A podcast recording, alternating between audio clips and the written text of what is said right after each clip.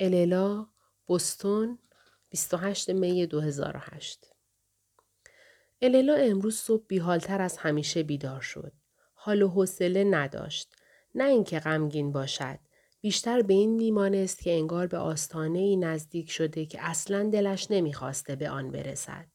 چیزهایی در زندگیش تغییر می کرد. این را حس می کرد و انتظار می کشید.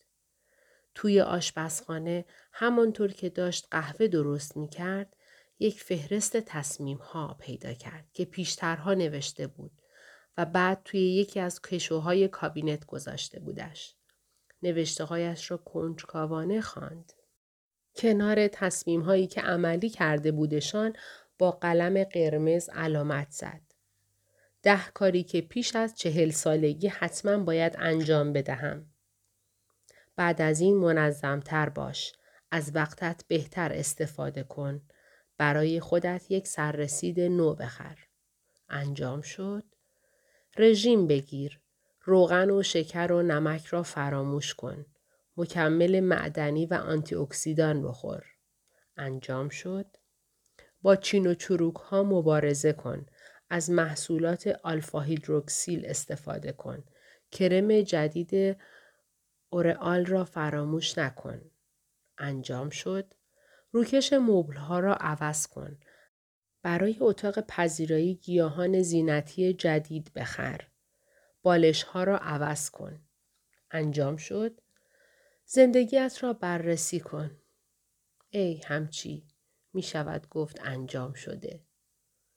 دیگر گوشت نخور. هر هفته یک منوی بهداشتی آماده بکن.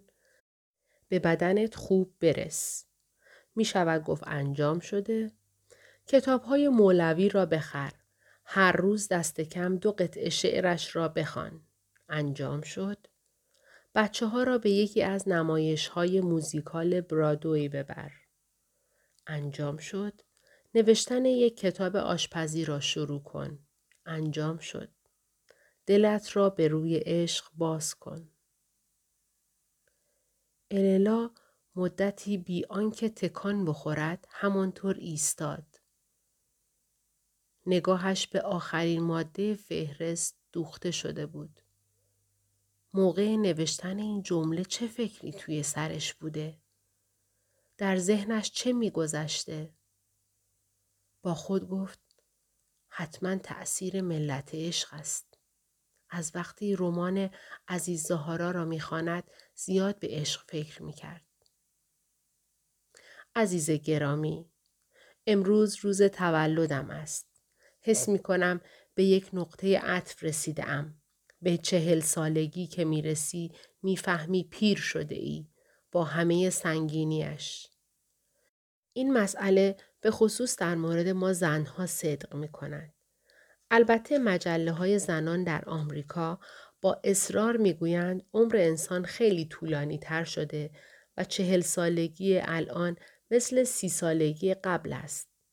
و شست سالگی الان مثل چهل سالگی قبل است. چه کسی را می‌خواهند گول بزنند؟ چهل سالگی؟ خب چهل سالگی است دیگر. الان در هر زمینه چیزهای بیشتری دارم. دانش بیشتر، کمال بیشتر، عقل سلیم بیشتر و در صورتم چین و چروک بیشتر، در گیزوانم موی سفید بیشتر، حساسیت بیشتر، خستگی بیشتر. روزهای تولد معمولا باعث خوشحالیم می‌شد اما نمی‌دانم چرا امروز صبح از خواب که بیدار شدم در سینه سنگینی حس کردم.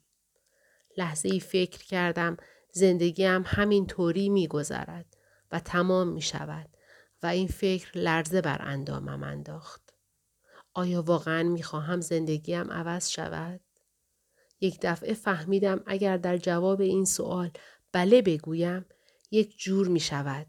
اگر نه بگویم یک جور دیگر. هر دو جواب هم مرا می ترساند. با این امید که از من سرحالتر باشی. دوستت اللا. بعد و تحریر. فکر کنم نامم کمی غمگین شد. ببخشید. این روزها خیلی با خودم سر کله می‌زنم. شاید تأثیر رمانت باشد یا اینکه رسما وارد بحران میانسالی شدم. الالای عزیز تولدت مبارک چهل سالگی هم برای مردها هم برای زنها بهترین سن است. به نظرم عدد چهل سهرامیز است. بیهوده نیست طوفان نوح چهل روز طول کشید.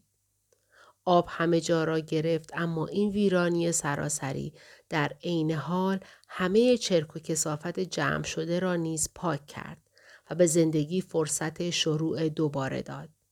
در تصوف اسلامی عدد چهل نشان دهنده زمانی است که برای گذر از مرتبه ای به مرتبه دیگر صرف می شود و نماد بیداری معنوی است. معرفت چهار مرحله اساسی دارد. در هر مرحله ده درجه موجود است که در مجموع می شود چهل. حضرت عیسی چهل شبانه روز در صحرا چله نشست. حضرت محمد در چهل سالگی مبعوث شد. بودا زیر درخت زیرفون چهل روز غرق تفکر شد. و البته که چهل قاعده طلایی شمس را هم نباید فراموش کرد. انسان در چهل سالگی مسئولیتی جدید بر عهده می گیرد. به نظرم وارد سن باشکوهی شده ای. اصلا هم لازم نیست نگران پیر شدن بشوی. چهل رقمی چنان قدرتمند است که چین و چروک ها و موهای سفید در مقابلش هیچند. با امید اینکه مراقب خودت باشی. عزیز.